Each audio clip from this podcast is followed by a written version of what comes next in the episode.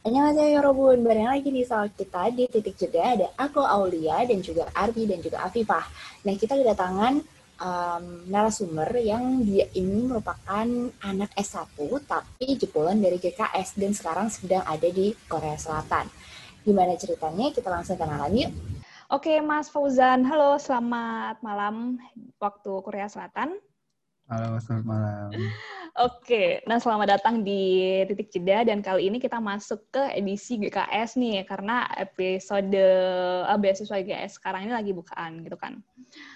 Jadi uh, hari ini kita bakalan ngobrolin banyak tentang uh, perjalanan kamu sendiri dalam mendapatkan beasiswa GKS. Tapi sebelum kita ngobrolin itu mungkin bisa kenalan dulu kali ya. Sekarang lagi ada uh, lagi studi di universitas apa, ambil apa gitu. Ya, halo semuanya. Perkenalkan, aku Fauzan Ridya Abimazura, biasa dipanggil Fauzan. Aku dari Palembang. Sekarang aku sebagai salah satu awardee GKS Undergraduate di tahun 2020. Uh, eh, sekarang aku udah masuk kuliah nih, baru baru juga masuk kuliah uh, di Sogong University, uh, Department of uh, Media, School of Media Arts and Science. Uh, kenapa sih Fauzan ini akhirnya memutuskan untuk pilih S1 di Korea. Padahal kan uh, pada umumnya mostly orang-orang yang baru lulus SMA ini pengen lanjutnya ya di dalam-dalam negeri aja, di UGM, di ITB, di UI gitu kan. Nah, kalau dari Fauzan ini pertimbangannya apa untuk lanjut ke Korea Selatan? Dulu sebenarnya pengen juga gitu kan uh, masuk di univ-univ uh, negeri top di Indonesia gitu kayak UGM, ITB, UI gitu-gitu. Uh, cuma ya aku dulu sempat ada ada peraturan dari orang tua uh, kalau kalau mau kuliah di luar itu kan aku kan dari Palembang nih jadi aku nggak boleh kuliah uh, kuliah di luar dari Palembang gitu jadi kecuali kalau itu beasiswanya full jadi ya udah deh kan kalau di Indonesia sendiri kalau beasiswa full kan itu lumayan sedikit ya untuk orang Indonesia sendiri kan nah jadi ah ya udah deh akhirnya cari ke luar negeri gitu dan kebetulan aku sendiri kenapa milih Korea ya karena aku uh, dari SMA emang udah suka sama Korea gitu. Anak SMA kan biasanya nggak sebanyak anak S1 buat nyari apa kayak informasi mengenai beasiswa gitu kan. Nah, hmm. pada saat itu emang mengeluarkan effort lebih buat nyari beasiswa ini tuh seperti apa sih Mas kalau Mas Fauzan kalau boleh tahu gitu? Sebenarnya kalau aku sendiri, kalau masalah beasiswa nih ya, sebenarnya kalau di sekolah aku sendiri emang udah ada programnya gitu untuk mendukung anak-anak yang mau kuliah di luar negeri. Dan memang setiap tahun tuh pasti ada aja gitu anak yang uh, kuliahnya di luar negeri, baik itu uh, dari finance sendiri ataupun beasiswa. Tapi ya uh, aku mengingat dari background keluarga aku juga yang nggak punya privilege untuk uh, untuk kuliah di luar negeri dengan biaya sendiri, ya aku lebih prefer ke beasiswa dong. Cuma sayangnya uh, eh, GKS sendiri tuh uh, masih kurang dikenal gitu di lingkungan sekolah aku. Jadi ya aku harus cari sendiri juga gitu. Di aku carinya di internet, uh, googling, YouTube dan Instagram kan udah banyak tuh sekarang akun-akun informasi tentang beasiswa yang sekarang udah menyambur banget gitu kan. Terus, Terus kalau ngebidik beasiswa si GKS ini sebenarnya dari kapan sih Mas? Terus Mas Fauzan ini udah pernah apply-nya juga apa aja gitu selain GKS gitu? aku kalau GKS sebenarnya udah dari udah tahu tuh dari SMA kelas 1, kelas 2 gitu kalau nggak salah. Cuma uh, kan eh, GKS ini bukanya di akhir tahun ya kalau undergraduate ya di sekitar bulan Agustus September gitu. Jadi ya itu kalau di Indonesia kan kita udah lulus dulu nunggu beberapa bulan baru baru apply GKS gitu kan. Nah, cuma aku jadi pas SMA tuh nggak prioritasin untuk GKS jadi aku uh, ikutin yang ada program di sekolah aku gitu loh. Uh, ada beberapa beasiswanya tuh kurang lebih kayak uh, di Nanjing University di China itu aku kurang tahu juga nama beasiswanya aku lupa. Itu itu hampir banget aku apply cuma karena satu dan lain hal ya aku nggak jadi. Padahal waktu itu udah sempat dapat izin juga dari orang tua walaupun itu beasiswanya uh, itu beasiswa cuma buat tuition doang gitu tapi masih kalau buat uh, living cost itu masih ditanggung sendiri cuma lumayan gitu juga terus uh, sempat kepikiran untuk apply ke Ritsumikan IPU uh, Asia Pacific Asia Pacific University di Jepang, terus juga Xiamen University di Malaysia. Cuma ya itu nggak jadi gitu. Dan akhirnya jadinya di GKS. Tapi itu udah lulus duluan dari SMA. Nah, ngomongin soal persiapan beasiswa sendiri nih, kalau untuk anak S1 yang ini lanjut ke S2 itu uh, udah lumayan ribet gitu kan. Udah banyak banget uh, apa namanya? file-file atau berkas-berkas yang harus diisi, belum lagi minta surat rekomendasi gitu. Dan GKS ini termasuk salah satu beasiswa yang terkenal, ya, apalagi Korea Selatan gitu kan, udah banyak banget yang tahu tentang beasiswa GKS gitu. Dan juga untuk GKS sendiri pastinya banyak banget yang perlu disiapin. Nah, kamu nih sebagai anak baru lulus SMA yang mendaftar salah satu beasiswa uh, ke Korea Selatan GKS ini bisa diceritain nggak persiapannya gimana? Apakah sempat hektik atau ada drama-drama yang aduh pusing banget gitu. Ada nggak cerita-cerita kayak gitu? Ada, ada, ada. ada. uh, sebelumnya aku setuju sih emang kalau GKS hmm. tuh dokumen yang diperlukan tuh ya lumayan banyak sih. Cuma kalau dipikir-pikir lagi itu dokumennya uh, ada semua gitu loh di rumah. Cuma ya paling uh, untuk uh, translate berkas gitu-gitu yang ribetnya gitu. Cuma ya itu bisa lah dijalanin. Tapi aku kemarin untuk kisah aku tuh kan aku udah sempat kuliah nih kemarin uh, di Universitas Sriwijaya uh, jurusan hmm. teknik arsitektur. Waktu itu pas lagi semester 1 masih masih mahasiswa baru lah.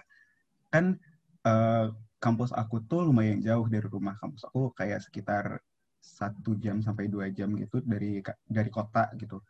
Kalau naik eh kalau nggak lewat jalan tol, tapi kalau lewat jalan tol jalan tol tuh sekitar 15 sampai 30 menit itu pun kalau kebagian dapat busnya kalau nggak kebagian dapat bus ya harus naik bus yang satu sampai dua jam gitu dari kota kan.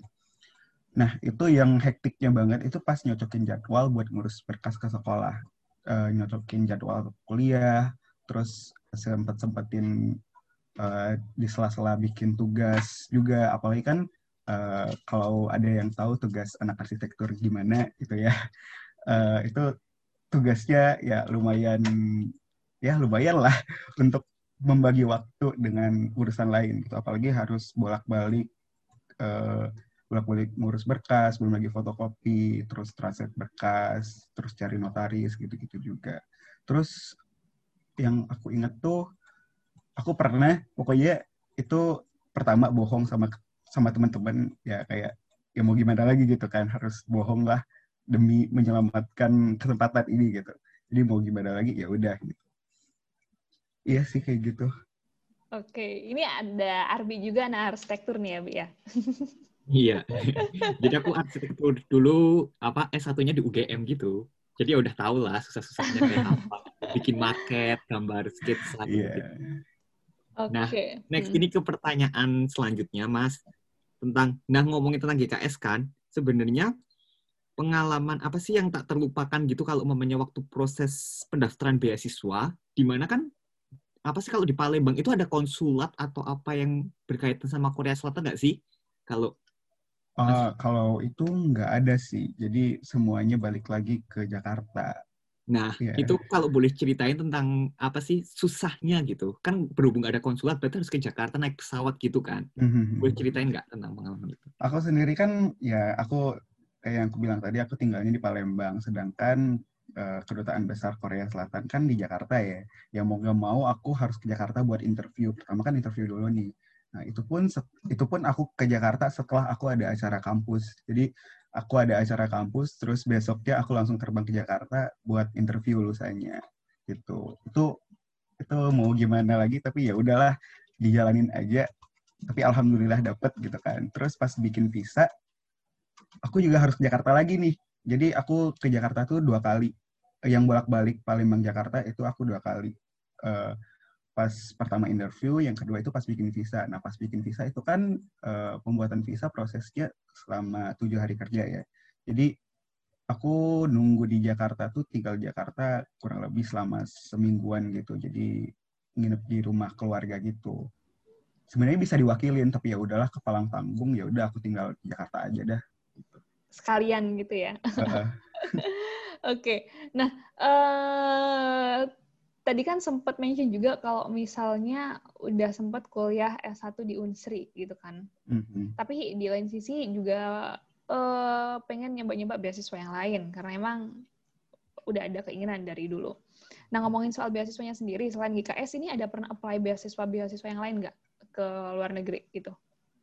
Aku ya kayak yang aku bilang tadi, aku pas SMA tuh pengen tuh pengen banget tuh buat keluar negeri karena ya dari lingkungan sekolah aku juga udah banyak yang mendukung kayak gitu. Terus melihat uh, eh, alumni alumni sekolah aku, terus teman-teman di sekolah aku juga ya lumayan banyak lah yang tembus ke luar negeri gitu.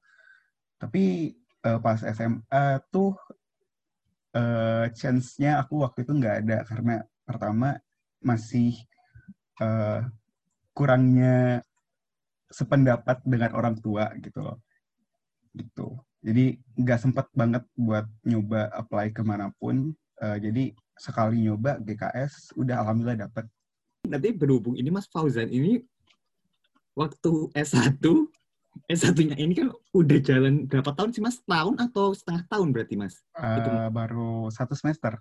Nah, baru satu semester kan. Nah, hmm sebenarnya ada keraguan nggak sih waktu ngelepas dari Sriwijaya Unisri itu ke Korea berhubung dapat GKS gitu loh mas? Kayak apa sih? Entah kayak aduh ini udah ada temennya lah atau gimana gitu atau udah comfort sama suasananya gitu. Ada nggak sih mas sempet kepikiran gitu? Kalau ragu yang ke arah sana sih nggak terlalu banyak sih nggak terlalu ragu gitu. Cuma aku lebih ragu ke bisa nggak ya aku tinggal sendiri? gitu kan apalagi ya aku backgroundnya aku emang anak bungsu gitu di rumah yang ke mana-mana ada temennya gitu.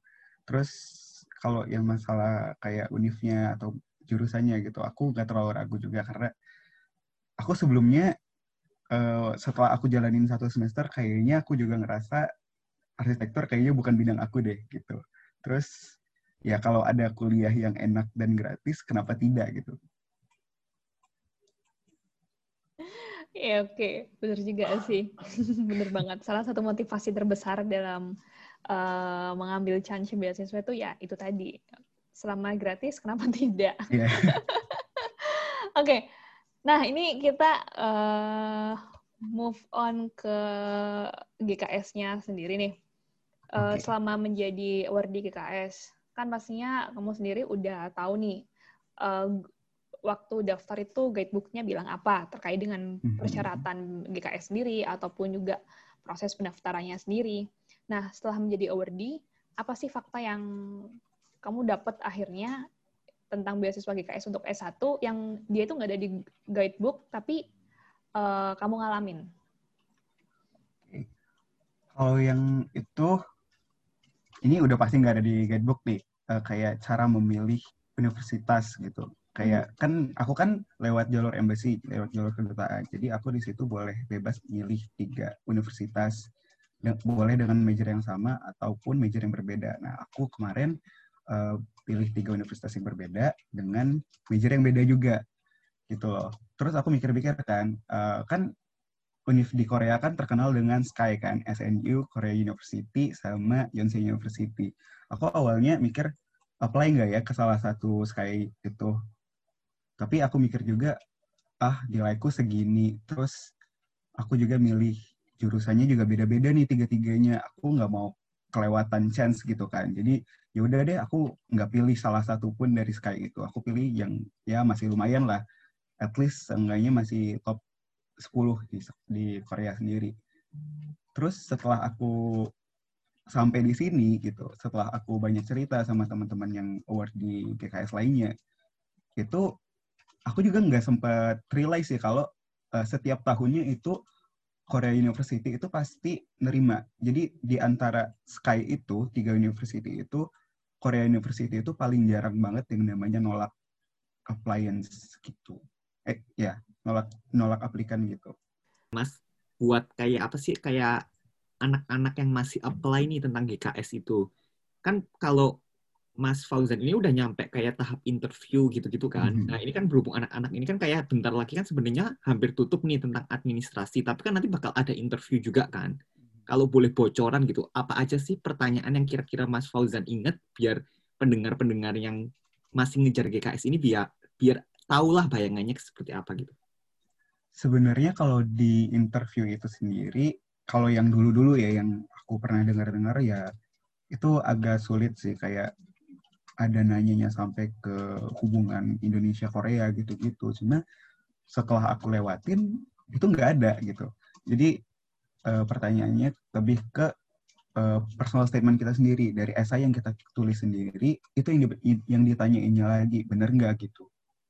Apakah kamu benar mau uh, mau apply ke Korea dengan alasan kamu yang tertulis di sini gitu. Apakah benar kamu apply ke universitas ini dengan alasan kamu yang seperti ini? Jelaskan lagi dong, tolong gitu. Terus kayak lebih ke kamu tahu kan di Korea tuh uh, uh, kompetisinya tuh lumayan gede gitu. Apalagi kamu nanti sebagai international students, kamu sendirian loh di sana, nggak punya keluarga, nggak punya siapa-siapa. Terus kalau kamu lagi stres atau ya ibaratnya sebagai contoh lah banyak tugas gitu banyak tugas ujian dan lain-lain itu kamu uh, ngadepin stresnya gimana coba? Nah gitu kurang lebih kayak gitu sih. Jadi nggak terlalu yang susah-susah banget juga enggak cuma lebih ke jawaban kita sendiri gitu dan value Lu kita sendiri. pakai bahasa Inggris atau bahasa Indonesia terus yang nanya berapa orang gitu? Pakai bahasa Inggris. Dan berapa orang gitu? Dan itu kayak expertise-nya atau orang embassy-nya atau siapa gitu kira-kira ada nggak mas? Oh, kalau yang itu, kalau yang dari universitas, eh, yang university track itu beda-beda ya. Kalau aku kan dari embassy track. Kalau dari embassy track itu tiap tahun biasanya tiga. Uh, interviewernya ada tiga. Itu satunya dari pihak NIIED atau itu yang penyelenggara uh, penyelenggara beasiswanya, penyelenggara GKS. Terus satunya dari pihak kedutaan dan satunya lagi katanya, katanya sih itu orang Indonesia dan itu katanya uh, dari uh, bidang psikologi gitu. Terakhir nih, uh, selama menjadi anak lokal Korea sampai saat ini, uh, bikin kamu ini suka sama budaya Korea, ingin mendalami Korea lebih, atau justru makin cinta dengan Indonesia dan ingin mengabdi lebih untuk Indonesia? Oke, okay. uh, kalau untuk itu pasti sebenarnya dua-duanya sih kan aku sendiri uh, yang sebelumnya cuma tahu Korea dari bidang entertainment yang kayak drama, terus film, mm. terus K-pop gitu-gitu kan. Kan aku sendiri di sini udah udah tinggal kurang lebih selama satu tahun ya. Uh, kemarin udah uh, masuk ke Korea Language Trainingnya selama satu tahun di Busan dan itu ada kelas untuk uh, Korean culture juga. Jadi di situ ya kurang lebih uh, aku belajar sisi lain dari uh, budayanya Korea. Nah, dan di major aku pun nanti ada bidang sosialnya kan. Nah, di bidang sosialnya itu juga belajar uh, masalah sosial di Korea gimana, terus masalah budaya Korea juga gimana. Nah, jadi ya pasti aku pengen lebih tahu dong Korea ini kayak gimana sih uh, di dalamnya sendiri terlepas dari apa yang ada udah ada yang dunia tahu tuh gimana gitu. Mm. Cuma di dalamnya sendiri tuh gimana. Nah, Cuma kalau untuk Indonesia sendiri ya pasti udah kangen banget nih pasti. Apalagi kalau keinget sama makanan-makanan Indonesia tuh udah juara gak ada yang bisa gak ada bisa ngelahin makanan Indo gitu di Korea. bener bener bener. Kalau budaya Korea, budaya Indonesia juga uh, kangen juga sih sama budaya Indonesia kayak ya di sini uh, kan orang-orang di sini kan nggak ada yang namanya uh, nyapa-nyapa gitu kan. Hmm. Kan kalau di Indonesia kayak tetangga nyapa gitu. Kalau di sini ya udah uh, kamu urusan kamu, aku urusan aku gitu. Nek, Mida Fauzanshi, itu tadi barusan percakapan kita atau obrolan seru kita barengan sama Fauzan yang menceritakan tentang bagaimana proses dia mendapatkan beasiswa GKS ini. Seru kan? Nah, rencananya kita bakalan hadirin satu bintang tamu lagi buat GKS series dan kita bakal ngobrolin tentang interview seputar GKS. Gimana serunya? Yuk kita nantikan di episode berikutnya. Bye! Thank you.